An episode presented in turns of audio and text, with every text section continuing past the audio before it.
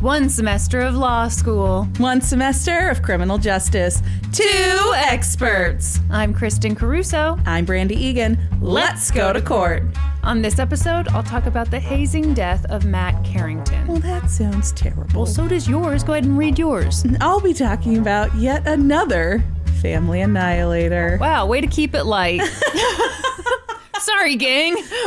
We've got a dark one for It you. is. Okay, hang on. Actually, let's talk about something fun for a second. Okay. Right now on our Patreon, we have a poll up where everyone can vote on our next episode topic. I am very excited. Brandy, what are the options? Cases covered by America's Most Wanted or cases covered by Unsolved Mysteries. For me, this is a true win-win situation. Uh, same. I loved both of those shows. Right now, the voting is really close, but if you want to get on and vote and you want other stuff, if you join at the $5 level, you get to vote, plus you get bonus episodes. We've got Mary Kay Letourneau on there. We've got Jim Carrey's wrongful death suit. We've got a bunch of cases there, Yes. and you get to join the Discord. If you're a baller, if you're just Shot caller. if you're a billionaire, then you'll probably want to join at the Supreme Court level. Most likely. That's where you get all of those benefits, plus a sticker, plus an induction on the Supreme Court, and you get a monthly video because you're probably thinking, God, they, sound like sound models. Hot is what you're thinking. and boy, are you going to be disappointed. They look like women in their 30s who grew up in the Midwest.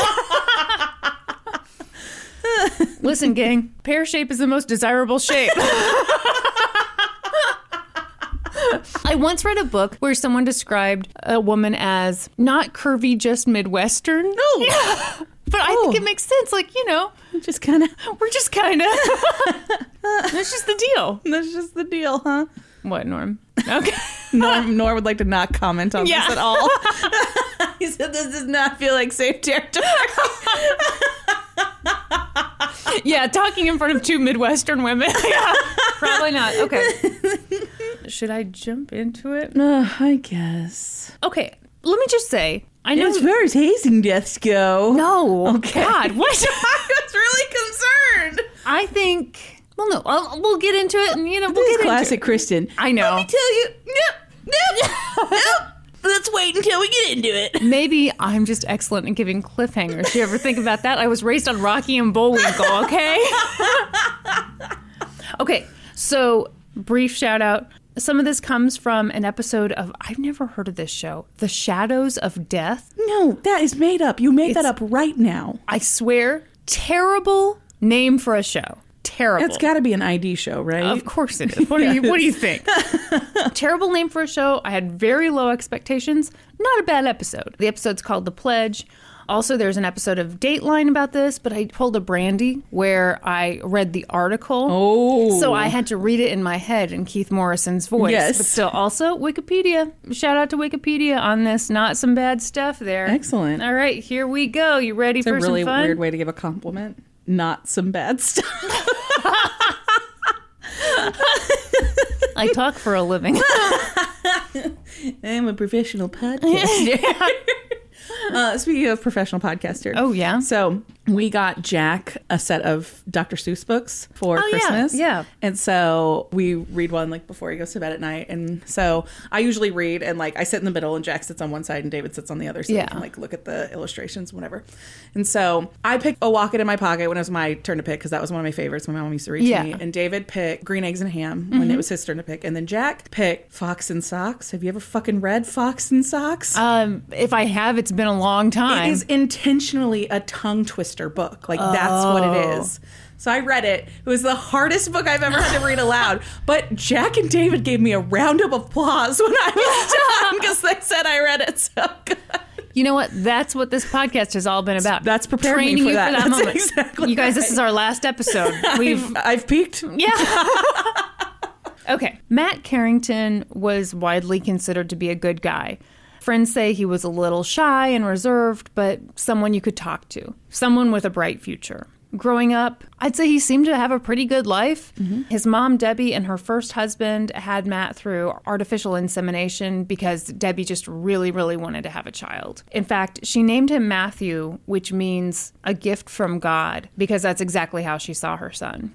Eventually, when Matt was six, Debbie remarried and had another son, so Matt got to be kind of the fun, caring big brother. And after high school, he decided to stay close to home. He did his first two years of college at Diablo Valley College, which I assume is close by to Yeah. his house. It's a community college in California. And after that, he decided to go to Chico State University in Chico, California. It seemed like the perfect place for him. His childhood friend, Christy, was already there. So he went to visit her, thought it was great. He applied, started there in the fall of 2004. Isn't Chico where like the bad kid on the OC was from? I never watched The OC.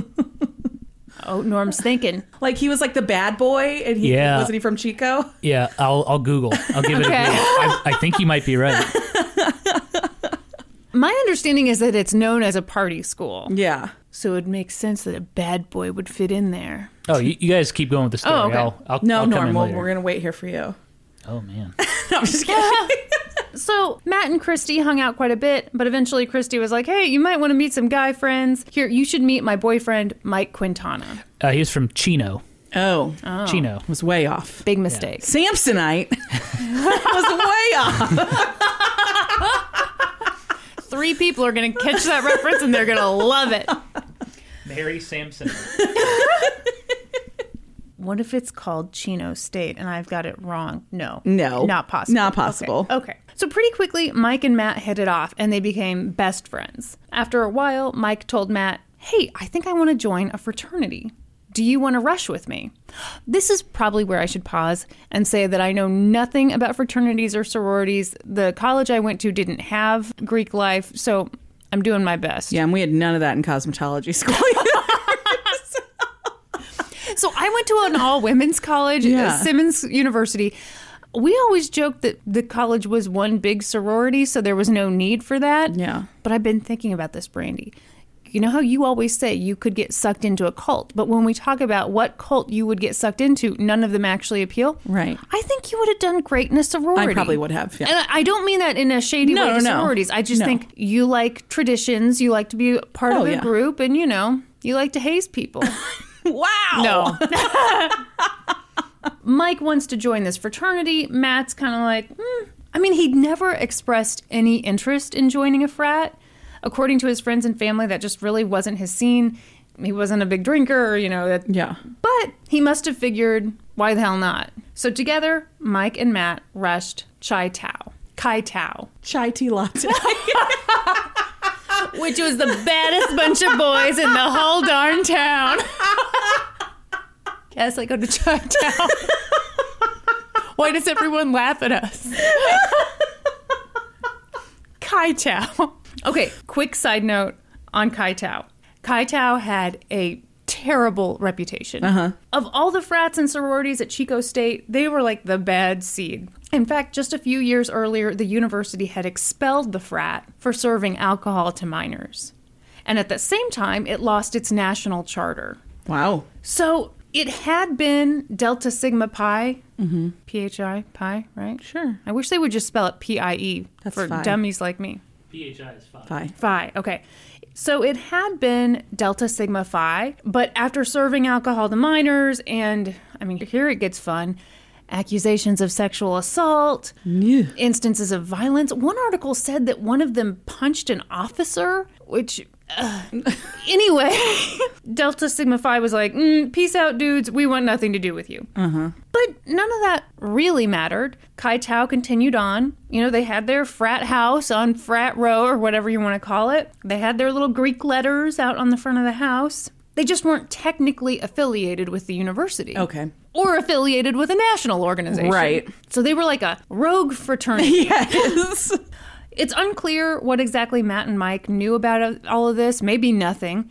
But at any rate, I they was going just to say, would you know if the. I feel like if you were going to rush, surely you would know the basic reputations Yeah. of different places. But you might not know that they'd lost their charter and that they weren't actually affiliated with the university anymore.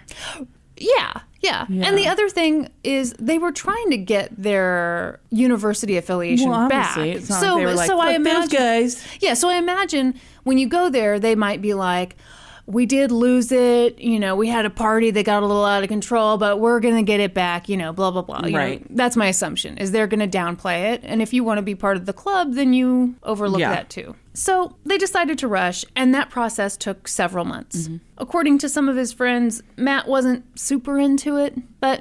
You know, whatever. Pretty soon the process would be over, he'd be a member of the frat, and things would settle down. But then in late January and early February came Hell Week. Are you familiar with this? Mm-hmm. Okay. Only from what I've seen on TV.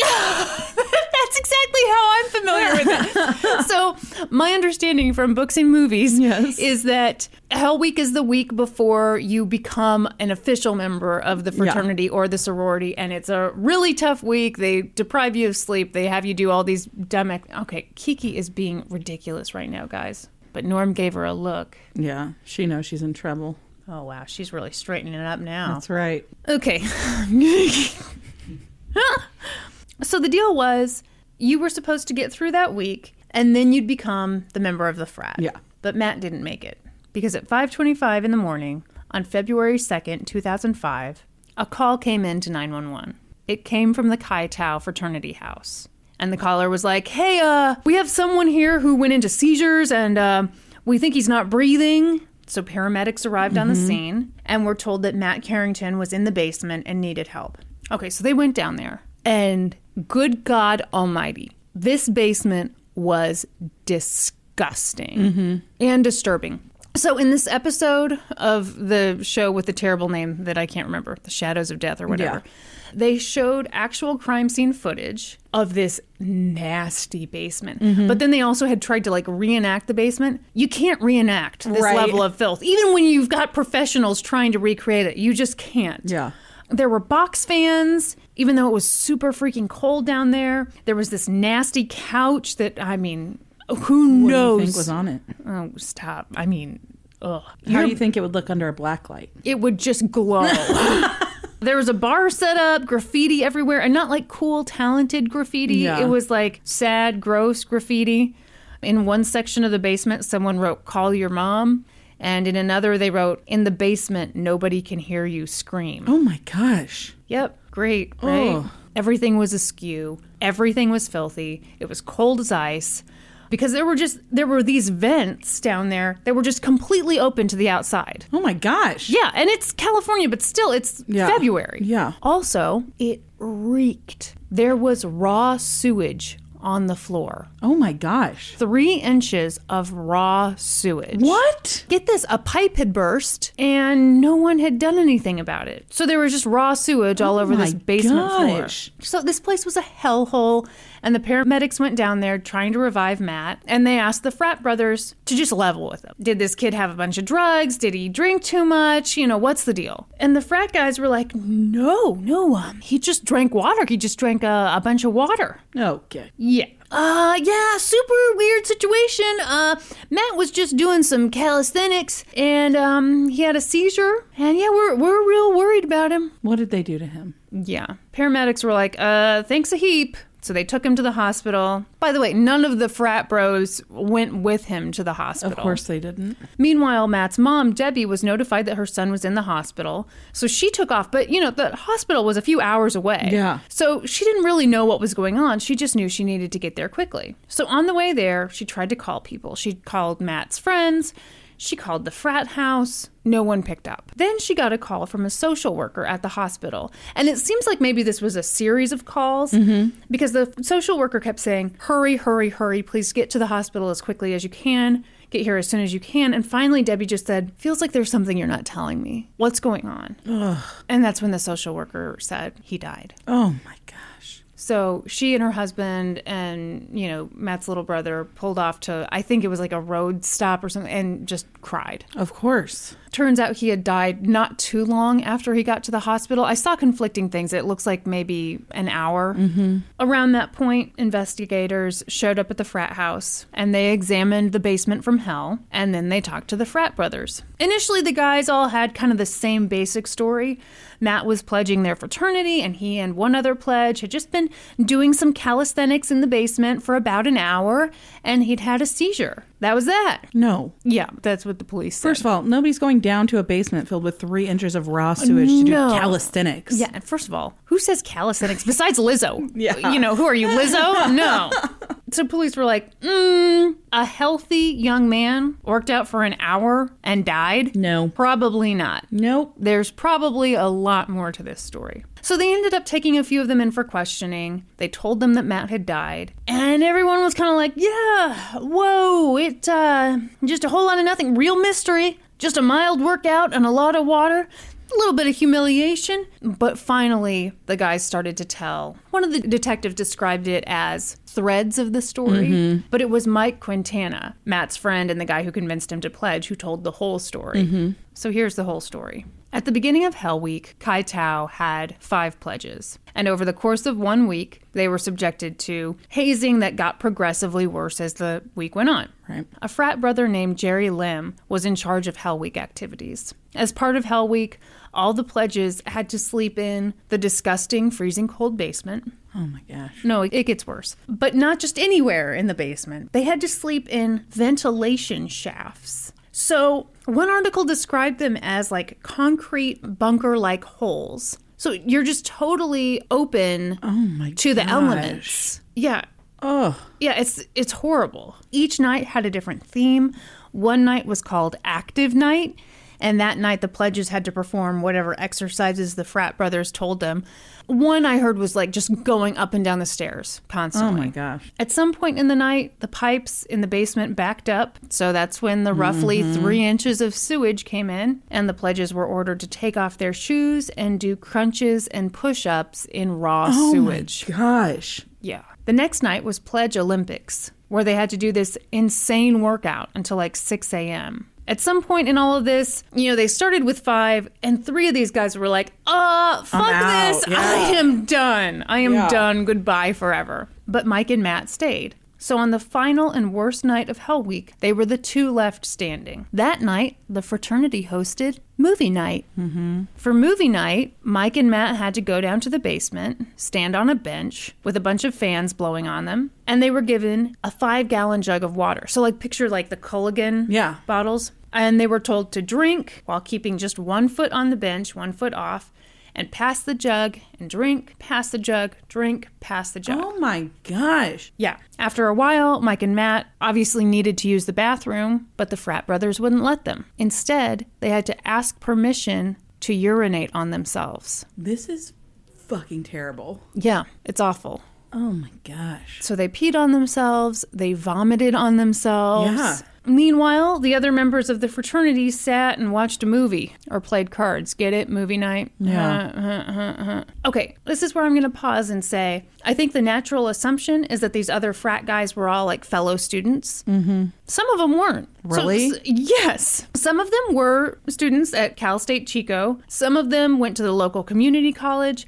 And some weren't students at all. Some were just dudes who had been part of the fraternity and were just hanging around Oh my gosh. real cool guys. Yeah. So occasionally, these guys would ask Mike and Matt trivia questions, and if they got an answer wrong, they'd turn on the fans. And these guys who were already wet and freezing became even more cold. Yeah. At one point, they told them you had to like pour one out for your homies, and that meant that you poured some of the water jug over you, so you Oh were my completely gosh. soaked. And it was like 30 degrees. Yeah. So we're all hearing this thinking this is horrible, but you know, it was no big deal because it was just water. And all the members of Kai Tao had been through it themselves. Plus, it's not like movie night went on forever. At least it wasn't supposed to. What does that mean? So the deal with movie night is they put on the movie, they torture the shit out of you, and then when the movie's over, the torture's supposed to be over. I mean, people call it hazing. I think this sounds like torture. Mm-hmm. Yeah, It sounds absolutely. It sounds like terrible. torture. But here's the deal when the movie ended, three frat brothers showed up at the house drunk. They'd been at a bar and they'd missed the fun, so they were like, no, it can't end now. This has to keep going. But Jerry Lim, who had been in charge up until that point, was like, uh, I'm going to bed. I've got class in the morning. So at roughly 1 a.m., this guy Gabe took over. He had them drink more water and continue with the exercises. Gosh. At about four in the morning, Matt and Mike had consumed five and a half five gallon jugs of water.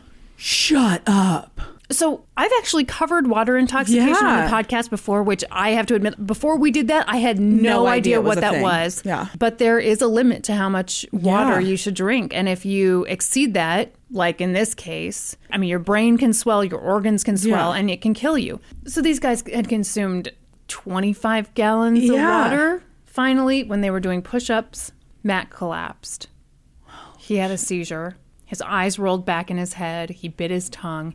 So Mike scrambled to help him. He put his finger into Matt's mouth to stop him from biting his tongue so hard, and Matt bit him so hard that he started to bleed. Oh my god. At this point, it was chaos. Mike says that he was definitely feeling the effects of water intoxication. Mm-hmm. He described it almost as being actually drunk, like you can't think as Yeah. clearly. He also said that his vision was getting blurry. I mean, you're just Mm-hmm. totally out of it. He yelled at the guys to call an ambulance, but he says that the guys were like, uh, uh, we're EMTs. Uh, we are uh, we're affiliated with the fire department. Uh, What? we're we're experts. Don't worry. Oh my gosh. Yeah. This is a uh, sleep it off situation. That's what they said. So they pulled Matt and Mike onto a nearby couch, put Matt in dry clothes, and Matt fell into, I guess, what appeared to be a deep sleep. You know, he has this seizure. He's Right. not coming to. Then he started to snore, which is not Yeah. not sleepy time. An hour passed, and Matt stopped breathing. Mike yelled at the guys to call an ambulance, but he says he was still getting pushback. And then Matt started to foam at the mouth. Oh my gosh. So finally, at 5:25 in the morning, more than an hour after Matt collapsed, one of the fraternity brothers called an ambulance. The autopsy revealed that he had died from water intoxication, which Oh my gosh. you know, your brain swells, your internal organs swell, and you can eventually die. He also died from hypothermia. Mm-hmm. Investigators broke the news to Matt's mom, Debbie, that her son had been killed in a hazing ritual. Apparently, she later found out at a press conference that they had waited an hour to call 911.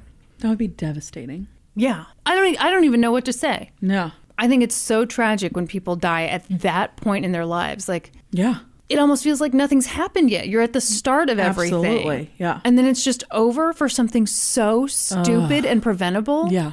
Obviously, someone needed to be held accountable for Matt's death. Turns out, though, that was pretty difficult to do. So, Why? why shouldn't it be? Because there were direct individuals who were involved in this, who were making them do the thing. So all of those people should be held accountable. Sure, sure. Makes sense, right? Um, I mean, it seems to to me. Tell me why I'm wrong.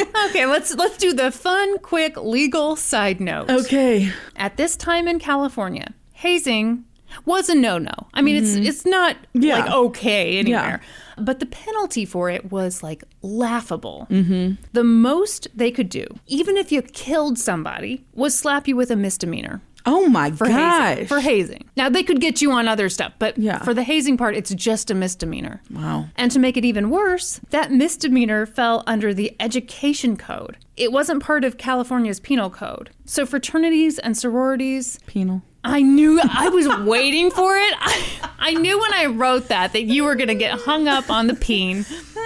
Hung up on the peen. Am I wrong?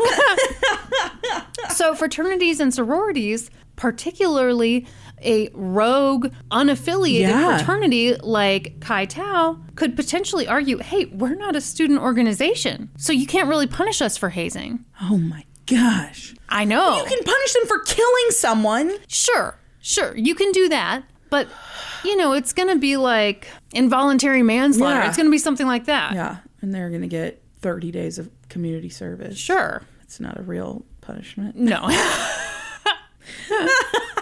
and you mean that both in the sense that 30 days of community service is not. give you hours, not days. so the investigators and Matt's family and the DA all wanted justice, but that was going to be really tough. I did not write this down. Excellent. Everybody drink. But a student just a few years before at Chico State had died at a fraternity What? for alcohol poisoning. So this was like this was something that really needed to be addressed. That really sounded like a trombone when you said it. What? When I said what? Really? really? Yeah, it like came out of your mouth like a. Thank you. I appreciate that very much. so This was going to be tough, but then investigators uncovered a new piece of evidence. What is it? A video? A journal? A log of some form? Ooh, good thinking on the log, Brandy. Really? They learned that all the frats and sororities had to go through this training session at the university. And members of Kai Tao had actually shown up because, you know, they were trying to get their affiliation back with the university. At that training session, the instructor had talked about the dangers of water intoxication. so here's the deal. A year earlier, a student at some college in New York had died of water intoxication during a hazing ritual. So this instructor told everyone hey, forcing someone to drink massive quantities of water is the equivalent of like putting a gun to their head. Yeah. It could easily kill them, which I, seems a little extreme, but you know, yeah, okay. Mm-hmm. Well, it- it We're paints a with you. picture. Yeah. and uh, the university just happened to have a copy of the sign in sheet for that training session. Ooh. And sure enough, a bunch of the guys who hazed Matt and Mike had all signed in to that training session. Ah, so you're saying there was a log. There was a log. The DA was like, Thank you very much. This is my smoking gun. And he filed charges against. Norm, what's that log song? Let me see that log. No, Furman and Snippy. Log rolls downstairs and over in pairs and over your neighbor's dog. It's great for a snack. It fits on your back. It's log, log, log. It's log, it's log. It's big, it's heavy, it's wood. It's log, it's log. It's better than bad. It's good. I knew you would not How let me did you? down. How did you know he would? Everyone needs a log. Oh God! You're gonna love it, log. Come on and get your log. Log, log. Yeah, I know that song. Oh, well, obviously, yes. you proved it, Norm. so he filed charges against eight of these guys. Some sources say seven. At any rate, this number does get whittled down over time. Okay. Anyway, the DA charged some of them with involuntary manslaughter, Mm-hmm. which carried a four year prison sentence, not 30 days of community service.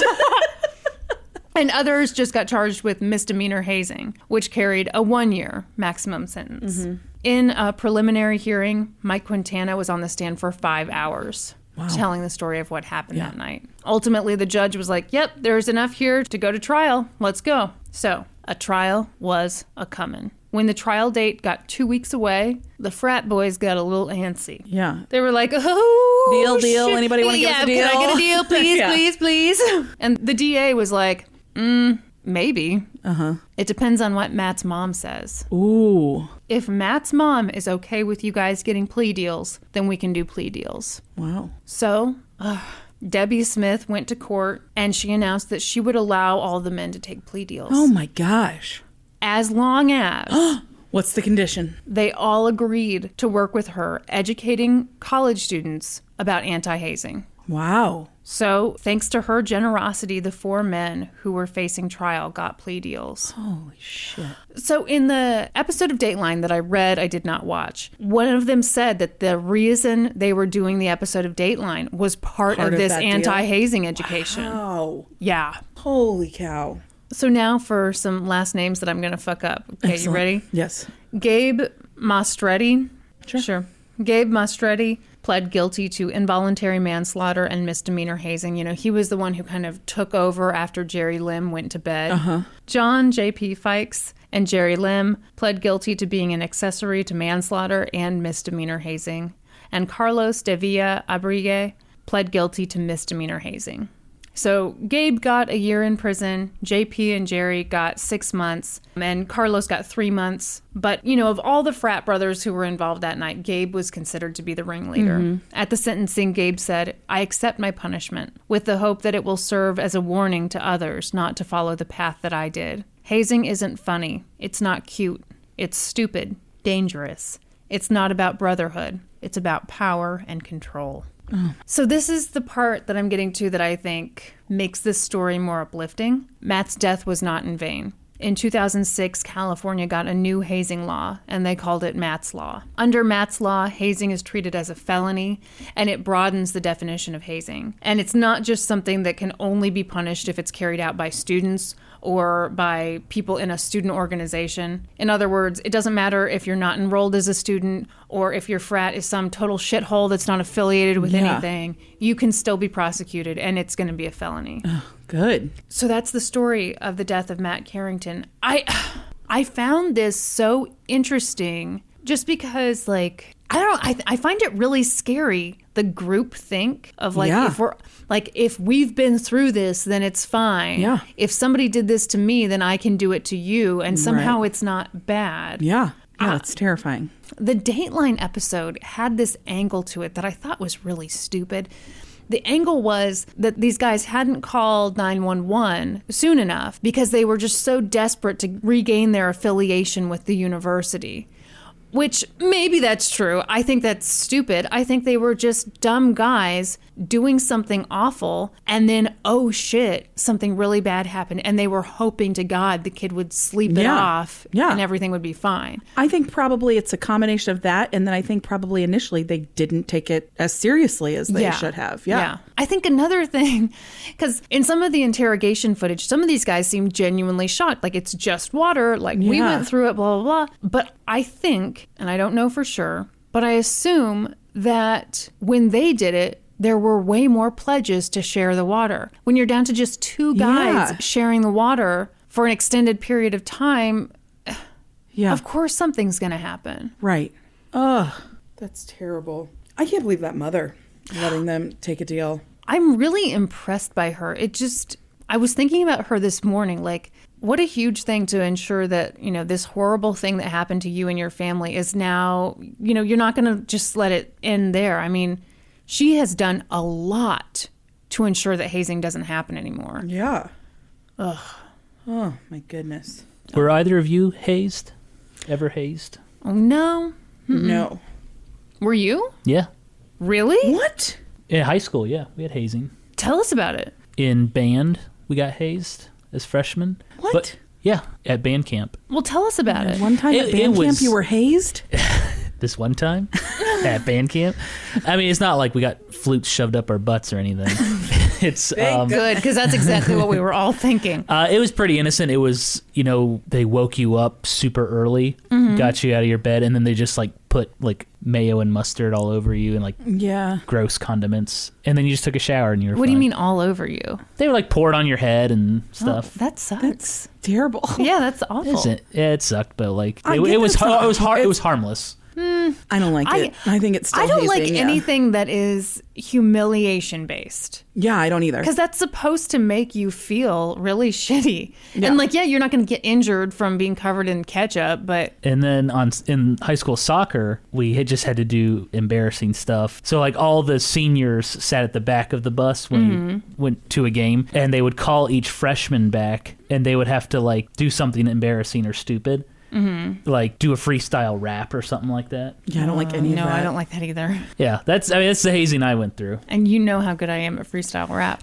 My name is Kristen and, I'm, here, to say That doing drugs is not okay.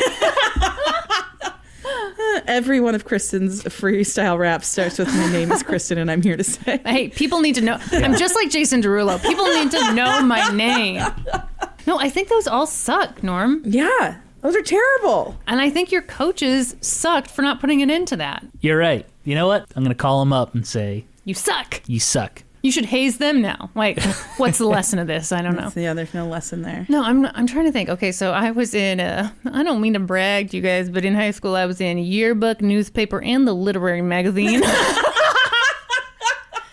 uh, yeah, there was no hazing. it was You more sound like so cool. more like thank God someone showed up. We'd be a fool to put ketchup on her. yeah, no, I was never involved in anything where any kind of hazing took place. Ugh. Norm, did you recover okay from that? Yeah, as I'm sitting here today with you all. Well, so but I'm you good. quit both of those things. I didn't quit because of hazing. Well, though. Oh, right, right, You think? yeah. Deep down, it was the hazing. I, I think that would set deep down with me, honestly. Like, Uh, I don't think it affected me in any way. See, and I wouldn't even be able to handle being the people that are there seeing it, not even being subjected to it. Like, yeah, that would This- gross me out. just like the secondhand embarrassment for the person that's having to do that stuff would. I think we should. I mean, ha- yeah, hazing's dumb. We should what, Kristen? this is this is a terrible thing to say, and maybe we'll cut it. But I've been thinking about the type of person who really loves hazing others. Mm-hmm. And you know, you think back to like the Holocaust, and you're like, I was gonna say, are you gonna call them Hitler? That's- What? No, no, no, I thought no, you no, were no, going. no, no, no. Hold on, hold on. What? I am not calling them Hitler. Hi. But, you know, you do wonder about all the dudes Hitler found to carry out this batshit stuff and who enjoy doing all this stuff. I'm like, hmm, find the people who love hazing. They're going to be your next Nazis. okay, we should probably. Whoa, cut- that's a stretch. A little bit of a stretch there. Hey, well, if we've got any weirdo alt right people listening, that's my tip to you. Jesus Christ. You guys, hold on. You you really think I'm wrong? You I don't think, think there's it's some, a leap. you don't think there's something really dark about people who want to have power over others and want to humiliate others? Yeah, I think there's something really dark about that. I also think, that think it would it- be really easy to get swept up into like a group mentality, and this is It's what also a everybody's maturity doing, thing. And I mean, we were all kids. Yeah, little baby Nazis. I'm like, We were all yeah. we are all Hitler youth, just hating each other. All right, well maybe we should. Cut. all right. We're ready to liven it up and talk about Family Annihilator. Yeah, you mean my Nazi talk really brought us down? Yeah. Sorry about that. Shit. Oh man. I'm Okay. sorry, but okay. Wait, you gotta make another point here. And I'm sorry because I'm I've got my bubble tea stuff in my mouth and now. I'm, okay, who do you think they find to like run the death camps and run all that shit? Um, It's really twisted people. One day they had ketchup in their hands. Now they have guns. holy shit. Are you saying holy shit because I just blew your mind and made such an excellent point? No. I'm saying holy shit because my guess would be the majority of the people who carried out the orders at the death camps were people who did it because they thought that's how they didn't get killed. Sure, but then there's the people who like it. I agree. I agree. There were and people I'm that saying, liked it. I'm saying I found the people who like it, and they're the same people who love to haze. Do not at me, Brandy. I will write a textbook about this. Excellent. Please do. okay. Let's talk about some family annihilation. Oh, great. Shout out, first of all, to Marissa Kay in the Discord for this recommendation, or as Norm calls her. Marisak. Um, What a also- beautiful name. Yes. Also, thank you to Kim Jansen for the Chicago Sun Times and Emily Thompson for Morbidology for great articles on this case. Okay. Georgetown, Texas. Today is a booming suburb of Austin, home to more than 70,000 people. But in 1967, it was much smaller, with a population of around 5,000 Oh, wow. and it was much more rural. Yes, it's like the seventh like fastest growing city in the United States. Okay. Its biggest claim to fame at the time that this case takes place was that it was home to the oldest university in Texas, Southwestern University. Okay. And which was like founded in the 1800s. So, Georgetown, Texas, small rural suburb in 1967, just outside Austin. Southwestern University's there. Not that well known of an area with 5,000 people, pretty small town, or if you're Mm-hmm. Or- normal, pretty big city. Man, I- it kills me that he is gone while we make fun of him. yes. But something would happen here on August 5th, 1967, that would put Georgetown on the map. Was it a family annihilation? Might have been. I'm sorry, I'm trying to do spoilers for you the way you did for my Carol Burnett. I swear you told me somewhere that it No, was I a did not. success. and just come up with that on my own. I'm afraid you did. 15 year old James Gordon Walcott was a straight A student with a genius level IQ. We're talking like the top 1%. Um, Why are these people always really smart? so there's theories on that. Oh, really? Yeah. So there's theories about why geniuses turn into psychopaths or things like that, which I'm not saying that's what this guy is, but there's a theory that I've read about that says it's because they don't relate to anybody else because their mind works so differently, It works on such a different level than the average person. And so they feel very isolated and very alone. Why are you laughing at that? I'm just thinking. I'm dumb enough that that's never. never, yeah, it's never not my problem either. I've never entered a room and been like, these people just don't get me. But there is something to be said if you feel like no one can relate to the way Yeah, that your sure. mind works. sure. Yeah, So you, you'd have to kill everybody exactly. or haze them. or haze them. And then when some And new then guy become a comes Nazi. around, yeah. it's the natural progression. That's right. So he's this really smart kid. His dad is a professor at Southwestern University. And he obviously does very good in school, but he's kind of nerdy looking. He's got glasses. He's kind of tall and lanky. He's got braces and I think headgear at that point. If you're in 1967, Yeah, right? yeah, it's not I, I gonna think be that good. like at night you wear headgear. I don't think it's something. Yeah, you wear all hopefully you the don't have time. to- yeah, yeah, okay. yeah. He, I think, is in the high school band. Mm-hmm. Just maybe not doing his, you know, he's not socially doing that great. Okay. And he didn't feel like he fit in with his family. So his dad was very conservative. His mom was very into religion. And then he had a sister. So his, oh gosh. What? His dad's name was Gordon, so his name Okay, was yeah, his, all- he's James Gordon. Yeah. His mom's name was Elizabeth, and his sister's name was Elizabeth. Of course it was. this is like the second or third case you've covered where the mom and dad give the name. Yeah. Yes. How yeah. do they keep it all So straight? Mm-hmm. I think they called the sister Libby, and then James Gordon, the son. I think he they called him Jim or Jimmy. okay. So they didn't call him Gordon, and the dad went by Gordon. Yeah. So keeping it all straight. Uh-huh. One of the articles calls Elizabeth Elizabeth Jr., but I can't imagine they were calling her No, that. no one's ever been called Elizabeth Jr. ever. I don't think so yeah. either. So he really felt like he did not fit in in his family. So Mm-hmm. his mom's super into church, his dad's very conservative, and this is 1967.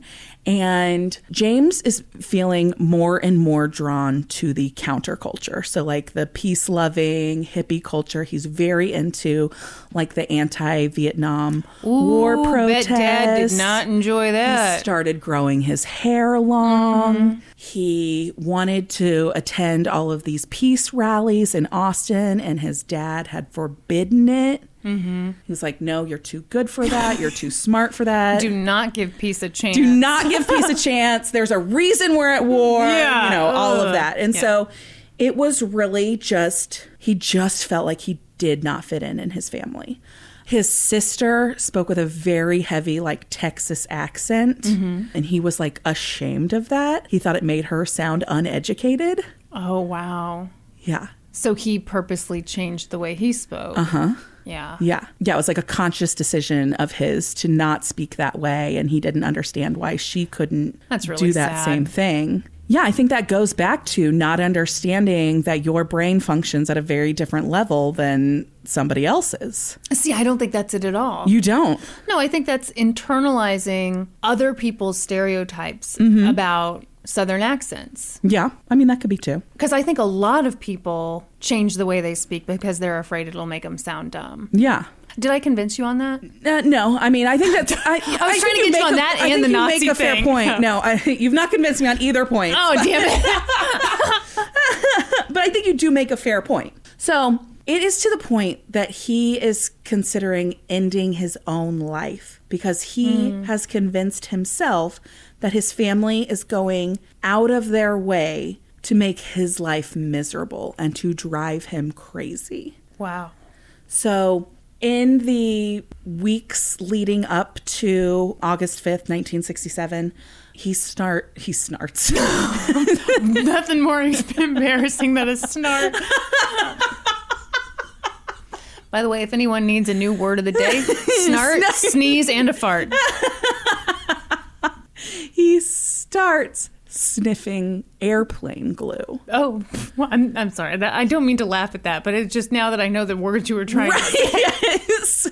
So Airplane glue. airplane glue. Oh, so like like, model model, air- glue. okay, yeah, yeah. So at that time, that glue was like super potent. Like there'd be all of these warnings all over the models that you needed to be in a well ventilated area, and so he is snor- snorting. God, what is the matter with me? Sniffing this glue constantly. And everyone's making fun of him for snarting all over. And so he's basically constantly high. right. And during that time, he makes multiple attempts to end his life. Hmm. And in his words, he chickens out every time. Okay. So then a plan formulates in his brain. Go ahead. I was just going to say up until, well, I don't know if they still say this, Uh-huh. but cans of rubber cement used to say that women contemplating pregnancy should not smell that stuff, Really? which I think is so funny. You can't even think, Think about, about getting pregnant. pregnancy. Don't even let pregnancy enter your mind. You can think about a ton of shit. Don't worry about it. So if you're making a vision board, don't even think about putting a pregnant lady on Better there. get some Elmers for that. So he formulates a plan. Mm-hmm. It's about a week before August 5th at this point, and he decides, I don't have to kill myself. Oh Lord. I'll kill my entire family. Okay. Then I'll be free to do all of the peace rallying Uh-huh. that I want to do. I love peace so much that I'm gonna murder some people. Absolutely. Oh yeah, you're gonna fit in great in prison. Yeah. You're gonna love it. Yeah. So he makes this plan. He puts the plan into action on August 5th, 1967. His father is sitting in the living room that night reading a book on the couch. He goes up to him and shoots him twice with a 22 caliber rifle. What the hell? He then goes to his sister's room and she is in bed. He shoots her twice, once in the head, once in the chest with the same rifle. Then his mother, Elizabeth, hearing the shots, comes out of her bedroom, just near Libby's room, Yeah. and he turns and he shoots her twice. So six grief. six shots and the whole family is dead. Then he goes and s- hides the rifle in the attic and sometime later, I don't know if it was He hid the murder weapon in the house. That's correct. Are you sure he was a genius? He was also high on airplane glue. I mean, okay, but still, that just brings him down to my level. I feel like I would know better. so at this point, I don't know how much time went by, but at some point, he then runs out into the street and flags down a car. And in the car, there are three young men who are just like passing through town. They're on their way to Houston. I think it's late at night when this happens. And so Sure. he runs out there, he flags them down, and he says, My God, my God, help me. Someone shot up my family. And so he's like in a panic. He's crying. He's whatever. The men stop. They pull over. They stop the car. One gets out and goes to the neighbor's house and is like pounding on the door. The other ones come to the family house. And when they get inside, James Walcott does something weird. And he like gets down on his hands and knees and he's like pounding on the floor, saying, Why, why? Like Mm-hmm. just a very odd reaction to Hmm. the situation. Is it really that odd? I mean, I feel like I'd be if assuming that like someone's family had truly all been shot. If they Uh-huh. dropped to the ground and pounded on the ground and cried and said why, I don't know that I'd be like, oh, this is weird. All right. And maybe they didn't think it was weird. I thought it was weird. But What do you want him to do? I don't know. Hmm, Well, hmm. I don't know what I want him to do. I don't know what a normal reaction is, but I didn't feel exactly. like then that quit it was with your normal stuff. So the men go into the house and are met with a horrible scene. There's Mm-hmm. a dead body in every room of the house, essentially. They walk through it. At some point, they get the police there. I don't know if they called from the Walcott home or if they were able to get the neighbors to call, but the police eventually show up. And they take James Gordon Walcott to his church to sit with his pastor. Oh, boy. Okay, so this is so interesting to me because this is so similar to what happened in the Lowell Lee Andrews case that I yes, and that's the Patreon bonus episode, right? did. No, I think that was a regular episode. Oh well, shit. Someone just signed up for the Patreon for no reason. I think that's a regular episode. So they like tranquilized him at this point because he's so hysterical. Mm-hmm. And so they take him and they basically sit him with the family minister so that he can calm him down and give him the word of God and whatever. Yeah. So he's sitting with the minister, and then all of these police show up to try and get a statement from him to figure out what happened. And he's there a very short time with the police there before one of this, um, there's like this Texas Ranger that's there, which is like a specially trained police officer. Yeah. So he gets James Gordon Walcott to waive his rights, essentially. And then he says to him that it's time to square himself with the Almighty. Boy, okay. And so at that point, James Gordon Walcott turns to his pastor and he confesses the whole thing that he had killed his family. And he's like, okay, so did you do it because you hated your parents, because you hated your family? And he says, yes. Wow. And then they take him to the scene and he walks them to the attic and shows them where the murder weapon is. And then he walks them through how he committed the murders. And he talks about his motivation behind it that he'd done it because there was an anti war march the next day in Austin that he wanted to go to. And so this was the day that he needed to do it so that he could go to the march that his father had forbidden him to go to. Well, And- you can't argue with logic like that. yeah. And then he talked about how he was convinced that his family was intentionally trying to drive him mad, drive him out of his mind. His mom chewed extremely loudly. he felt like she did it. This is legit what he's saying. Oh my God. That she fe- he felt like she was doing it on purpose, and he felt that his sister Libby was making her accent worse on purpose just to get at him, and that his dad was constantly shutting down his beliefs in the counterculture and his peace loving whatever, and this was all intentional moves by them to drive him legitimately crazy. My dad is a very loud cereal eater. so, on some level, I relate. So they arrest him, obviously.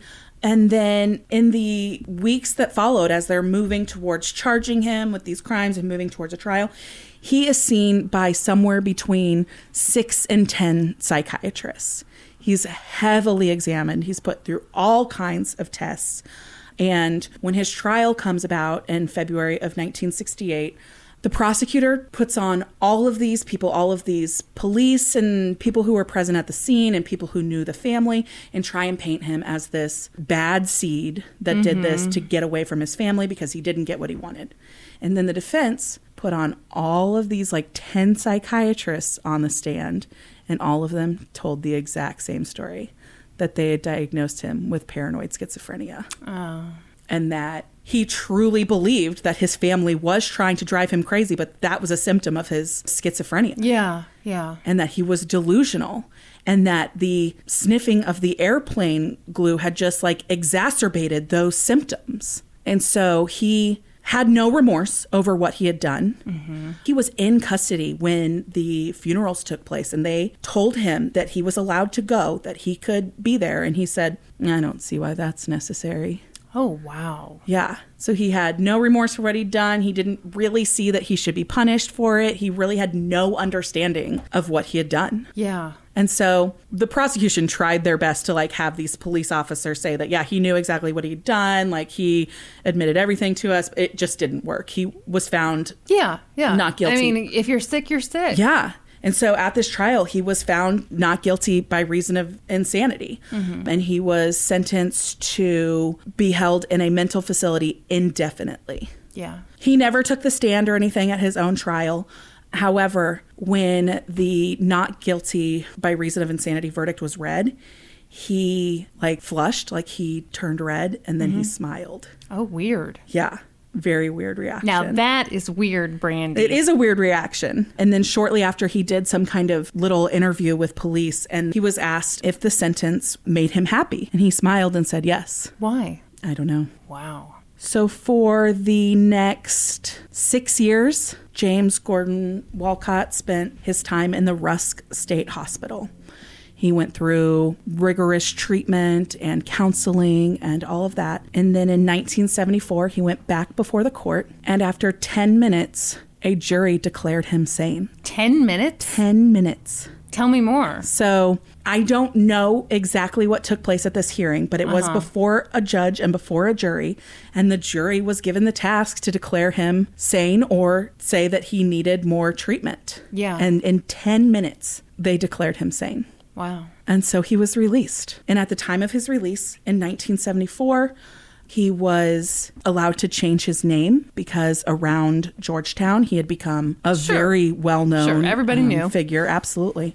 And then he kind of just faded into obscurity. No one really knew what happened to him until 2013. So, sometime in like 2011, this weekly paper in Georgetown called the Georgetown Advocate was like following up about this story on him, and they decided they'd see if they could track him down, see where he was these days, see what he'd done with his life since his release. And so they spent two years investigating him.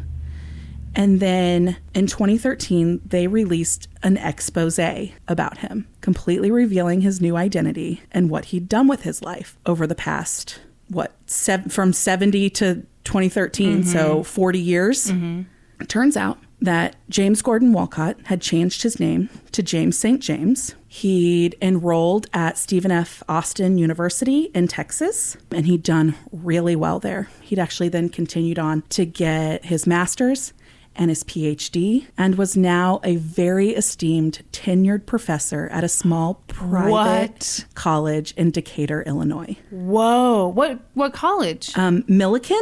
huh. Okay. I had never heard of it.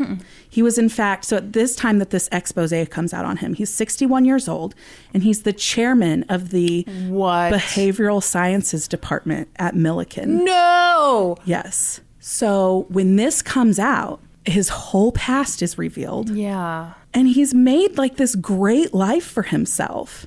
Yeah. And now all of it is questioned because of something he did when he was 15 years old. When he was untreated for schizophrenia. Yeah. He's a doctor now and a tenured professor, and he teaches psychology, and he's the head of the behavioral sciences unit. Like, and all of that comes under question because of this expose article that's, that's released. So, a couple of things.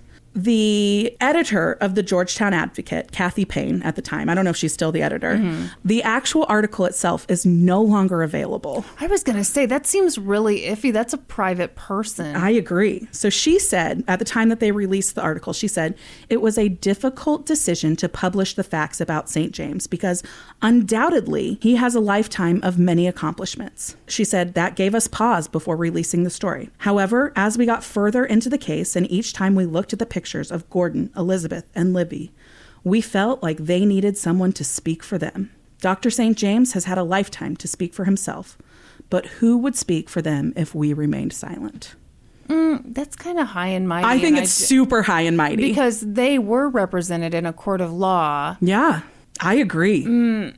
So when they were researching this article, when they'd finally tracked him down, they actually did sit down with Dr. St. James Yeah. and tell him that they were going to put out this article, but he refused to comment on it. He refused to give an interview. Yeah. And to date, he has not given any interviews about his past or about this story coming out about him. Yeah. But there was big fallout from it. People called for his resignation. They called for the college to fire him. It was like a, a shockwave. Yeah. Well, that would be shocking. Absolutely. So, one person who spoke out about it was this guy, Jerry Dawson, and he was a former sheriff, I think, in Decatur. And then he was also a city council member at the time that this all came out. And he said that he thought that it was wrong of Dr. St. James to not tell the college of his past at the time of his hiring. He said that that was something that he should have disclosed. And this is what he said. He said, I look at this from a law enforcement perspective, and I just have a problem with somebody who didn't disclose this information. If I were a parent and my kids were going to Milliken, that's something I would want to know. What do you think? I disagree. I think that he has been deemed sane. He's been given a new life. He's done something with it. Why does he have to say what he happened in his past? A court has ruled that he's allowed to leave that in the past. By giving him a new identity, that's what they did.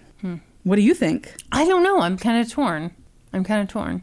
We don't let sex offenders leave it in the past. We put them on a registry. Yeah.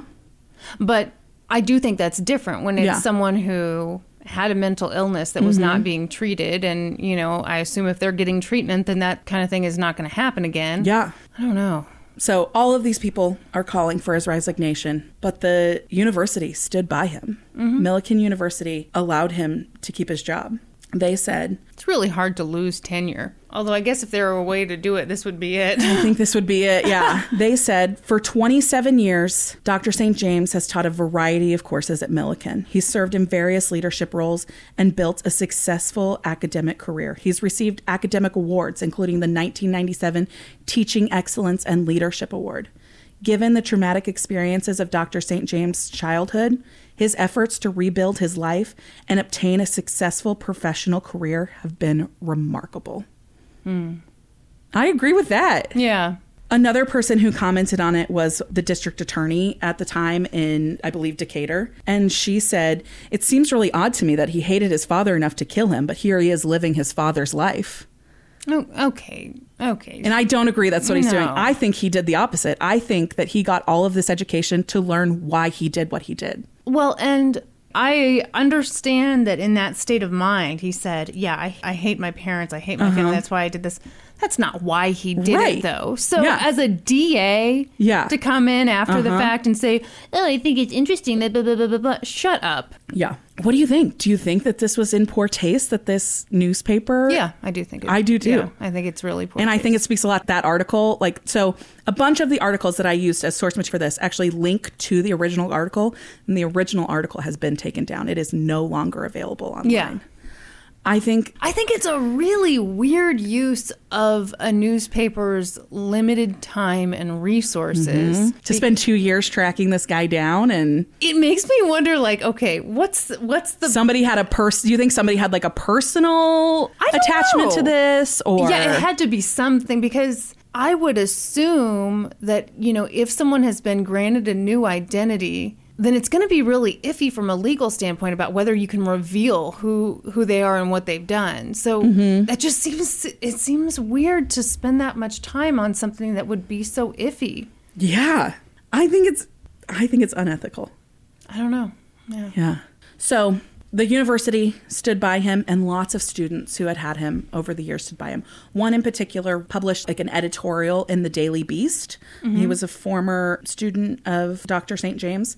And this is like a snippet of what he said in the Daily Beast. He said, Dr. St. James has not willingly spoken to the media about his past, and I can't blame him. But days before I wrote this piece, I sent a message to him offering him my support of the new life he had created. I didn't expect a reply considering the amount of mail this news storm must have created for him. But whatever you may believe of Dr. St. James and his past, in his present, he is a teacher first and foremost. Despite the current news cycle, he remains responsive and available to students both past and present. He answered my email with the same intelligence and willingness for discourse that I remember from his classroom years ago. As one who has had the privilege of teaching both high school and college students, I find great good in his commitment to his students as well as his dedication to the profession he has spent his adult life serving. Does this negate the horror of what happened in 1967? No, nothing can but knowing that he has devoted his life to a purpose that might save other families the same terrible fate he visited upon his own, to me, that is far more justice than most victims ever receive. So maybe I'm naive. Perhaps it is my fervent wish that people can be redeemed that makes me write these words. But I stand by Dr. James St. James, and I am hopeful that since he demonstrated that there is a way out of darkness, that others can find it too.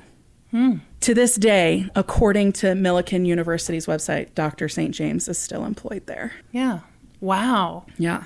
I think that that would have had to have been terrible to go through for him. Like you've spent your life trying to, and this is just my assumption on why he went Mm-hmm. the direction that he did in behavioral sciences and psychology to try and understand himself and what he went through and help others. Like that's my assumption and why he did Yeah, that. yeah. But to spend your life doing that and then bestowing that knowledge on other people and then for somebody to come by come out of the woodwork and want to just blow your whole past open i think that would be terrible to go through but at the same time he did what he did and maybe you don't get to leave that in the past Yeah, I think it's um I think it would have been pretty naive if he really thought that he could leave that all behind Yeah.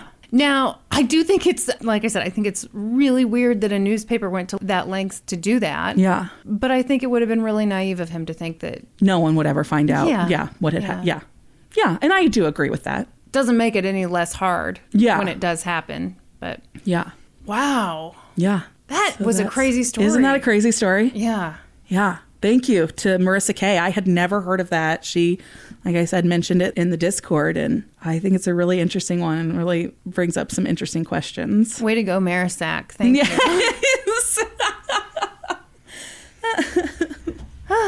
Norm, what you got for us? We've got questions. Oh, God. Squirrel Mama wants Okay, to know Squirrel Mama. what your favorite animals are. Oh. Okay, when I was a kid, I loved frogs. You I collected did love- frog you were stuff. obsessed with Loved frogs. Do you still like frogs? I mean, frogs are fine. Yeah. but, like, you know, she was one of those, like, well, like your mom's obsession with gingerbread.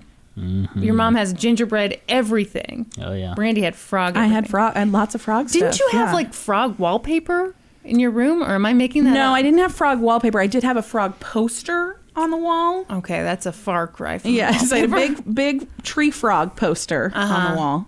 No frog wallpaper though. just think they looked cool? Yeah, I really enjoyed them. Now, if I had to pick a favorite animal now, it'd be a dog. Obviously. Obviously, We've got one right here. love dogs.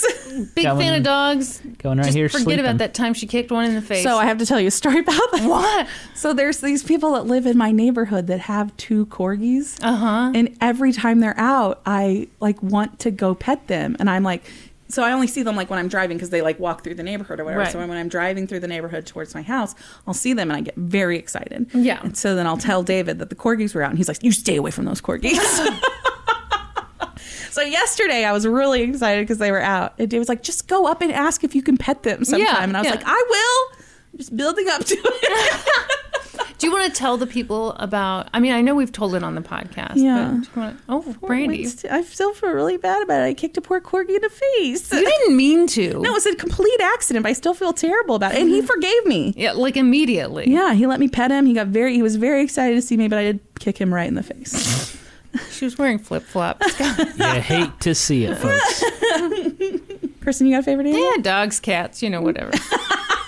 Wow. But I- I like a lot of animals. I also like if we're talking about like wild animals, I love elephants. Mm. Because elephants Never are forget. they're the most like humans. They recognize faces, they have complex emotions, like very complex memories. I think they're very interesting animals. yeah, so if you kick one of those in the They're face, never gonna forgive me. yeah. Well, an elephant never forgets. That's right. Your favorite wild animal? Oh God! Kristen? Um, animal lover Kristen over here. yes. For real. I tell you what, if I'm in a zoo situation, I Yeah. always want to see the cats. Yeah, the so the, big- the big lions, cats, yeah. the panthers, you know, Oh, yeah. Mm-hmm. tigers. No, Norm, would you tell them the story about when we were at the Kansas City Zoo and your mom? Sorry. what happened to your mom at the Kansas City No, Zoo? it's just- okay, so in the Kansas City Zoo, there's this section of um, the lion's den Yeah. where, like, you kind of go into this thing and there's, like, a big window, like Yeah. a big glass pane. And the lions will sometimes come right up Yeah. to it. And there was one that was, like, right up against the window. And it had its belly up to the sun. And Norman had his camera out Yeah. and he was bending down to take a picture. And I don't know, it was the angle of where he was standing and all this stuff that Norman's mom thought he was zooming in and getting a picture of the lion's crotch. and so she was like, Norm! Norm, why were you taking inappropriate pictures Yeah. of that lion? You should have seen that lion's dick. It had to be photographed. Said, look at that D. I Look at that got D. I We gotta gotta get a capture pic that. of this. You got a favorite animal, Norm? Mm-hmm. Oh, I do love my kitty cats. Yeah. Um, but wild animals, I've always loved turtles. Hmm. Love turtles. I like turtles. I like God bless that kid. mm, Old timey disclaimer. Hey, hey. A regular in the Discord wants to know what is your normal pre recording routine? oh, we go to lunch before we record. So here's what happens Okay. Brandy rings the doorbell, Peanut barks like crazy. Yes. Brandy I gets answer scared the every door. time. I answer the door. Mm-hmm. Brandy walks in. Boy, you're really giving them all the details. Play by Brandy play. takes three steps and then says, Hi, Peanut. I knew that's the first thing. I always. Uh, she's always the first I greet. Well, yeah, sure.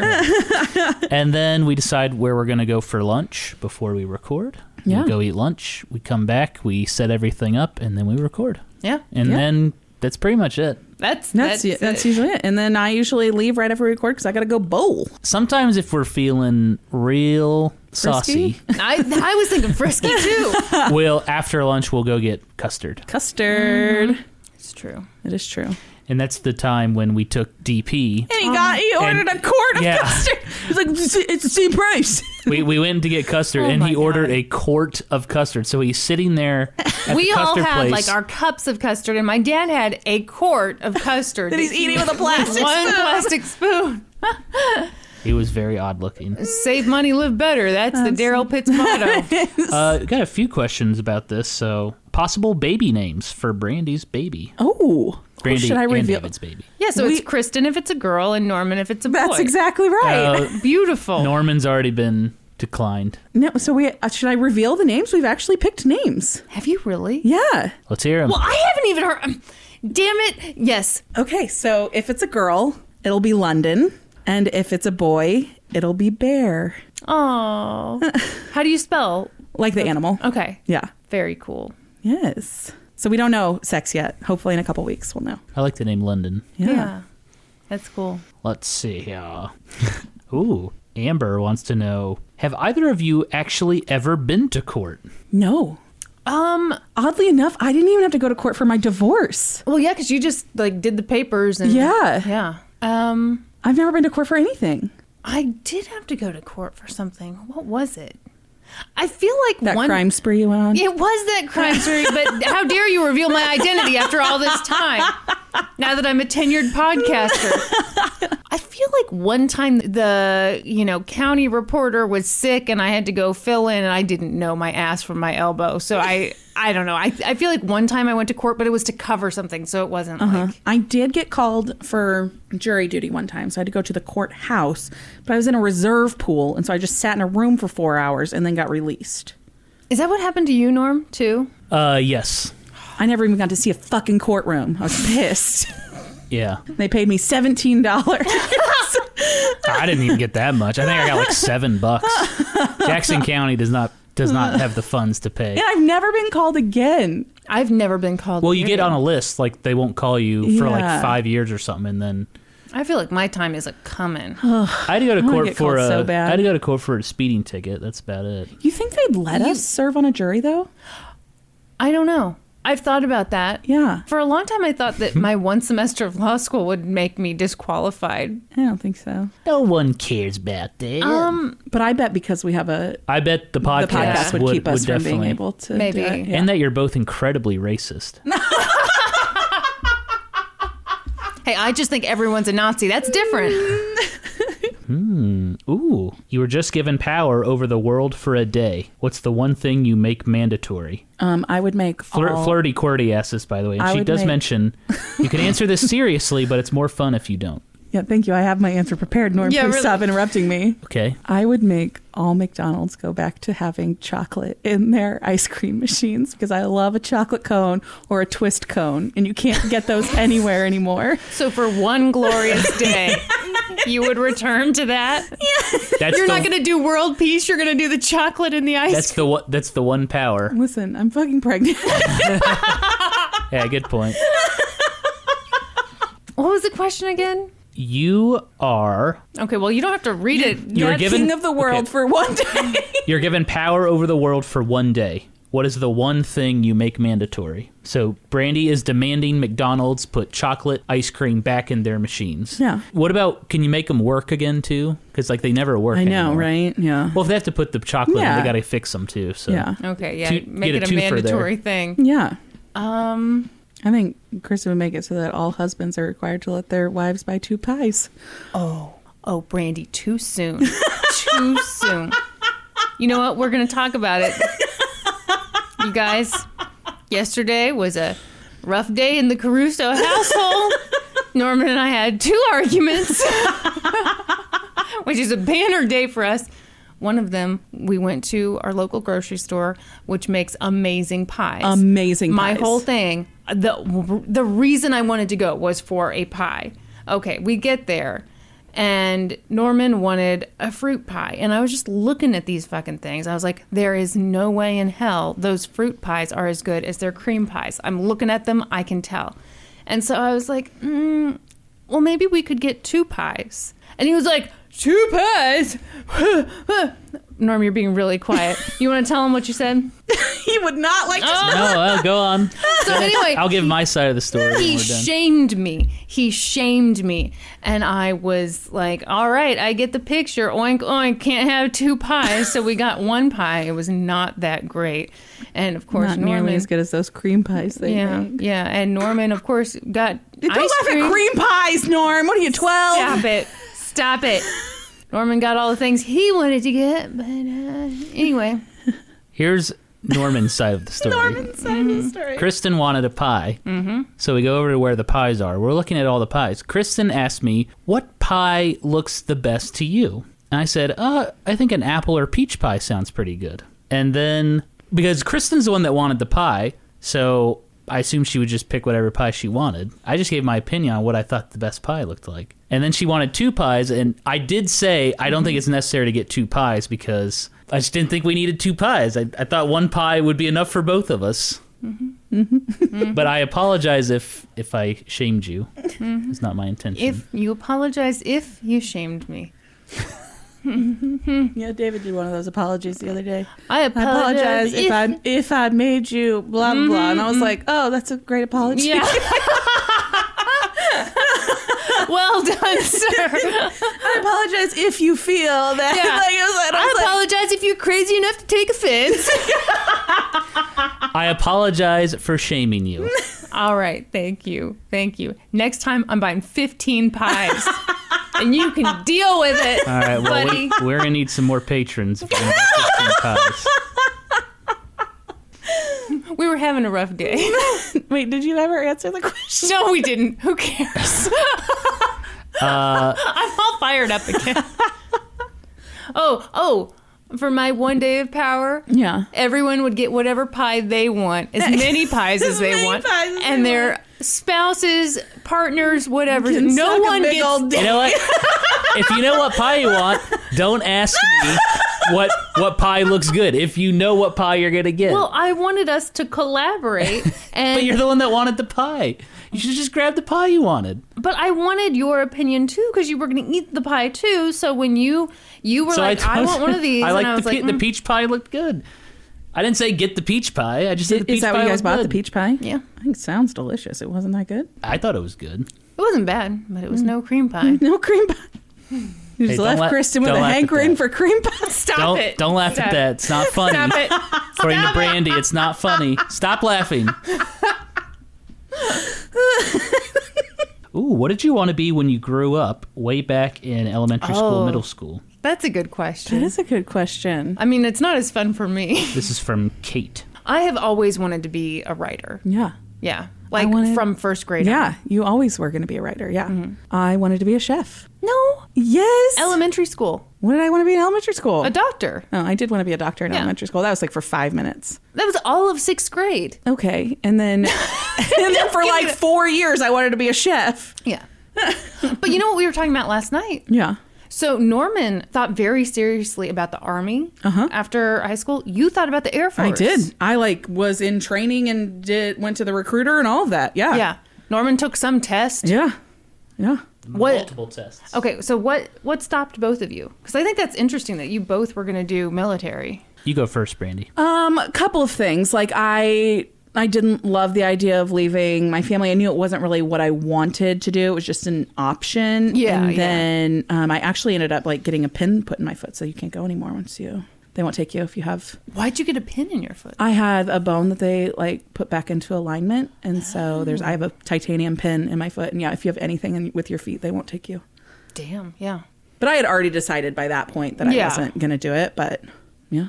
Norm. I one, it upset my mother greatly, Mm-hmm. and two, I Because got you're the favorite. well. It, 2005, the war in Iraq was like Yeah. still going on. So Well, yeah, and you wanted to be I- military. I, right. I wanted to be infantry. yeah. yeah. Army. I mean, you wanted to be army. Army, right. Mm-hmm. Sorry. Yeah. you know, and my dad was pitching the Air Force or like go to college and then go to officer school. But I was like, nope, I want to be guy on the ground with the gun ready to go. I watched a lot of war movies growing up and I idolized those movies. Yeah. And So I mine was like I really was going to do it as a way to pay for college, Mm-hmm. and then I knew that I really didn't want to go to college anyway. I just Well, wanted- yeah, that makes it easy, yeah. yeah, and so yeah, it just was not what I wanted. Actually, your mom was the person who was the most upset about my decision to join the Air Force. She Yeah. yeah she wanted me to like come over and sit down and talk with her about it. Really? yes. that's sweet Sheree Ray. I, I do Yes. remember her being upset. She was very upset. Yes. I wish I had a Sheree Ray in my life that I wanted to join the Army. Well, and I think it's different when you're a woman. Like, you know, there's always the fear of sexual assault Right. and just Yeah. all kinds of stuff. And yeah. Yeah. It definitely would not have been the right fit for me. It was. Well, and Sheree Ray knew that. that's right. So did you guys ever talk? No, I don't think we ever talked seriously about it. No. Okay. Yeah. Yeah. But she did voice her concerns. Sherere will do that. Yes. Sherere will tell you you sneeze too loud. right. Didn't go to the Air Force. Well, ultimately, my love of history, and I got a full ride to college. Yeah, that That's makes what it convinced easy. me Absolutely. to not go. And they were man, they called me all the time while I was in college. Really? Yeah, Well, they needed people. and I was like, no, I'm I'm enjoying my courses and I'm studying history. And they're like, well, you can study history in the U.S. Army. We go to you know we go to historical sites all the time. And I was like, mm, not buying that. Yeah. So yeah, who knows where Norman would be? Yeah. Yeah. That's a scary thought. But before then, I wanted to be a fighter pilot or a policeman. Which is funny because you hate the police now. I do don't. I have a fear of the police. I do. I had a, I had a bad incident with the police one time that I will not discuss. You don't want to discuss it? Uh, not right now. Did they cavity search you? Uh, they Oh, almost. well, it was So you don't it have was to talk about it. I- it was racial profiling, right? That it was. Yeah. Not to Not me, not to obvious- me a white Not to- guy. yeah, yeah, yeah, yeah. but yeah. We'll talk about it. we'll talk about it some other time. oh, okay, Oh, okay. okay. cliffhanger. Yeah. Got to keep the people listening. I think Peanut's dreaming on. I it. know. What is she doing? She's dreaming. So cute. Do we need to do some more questions?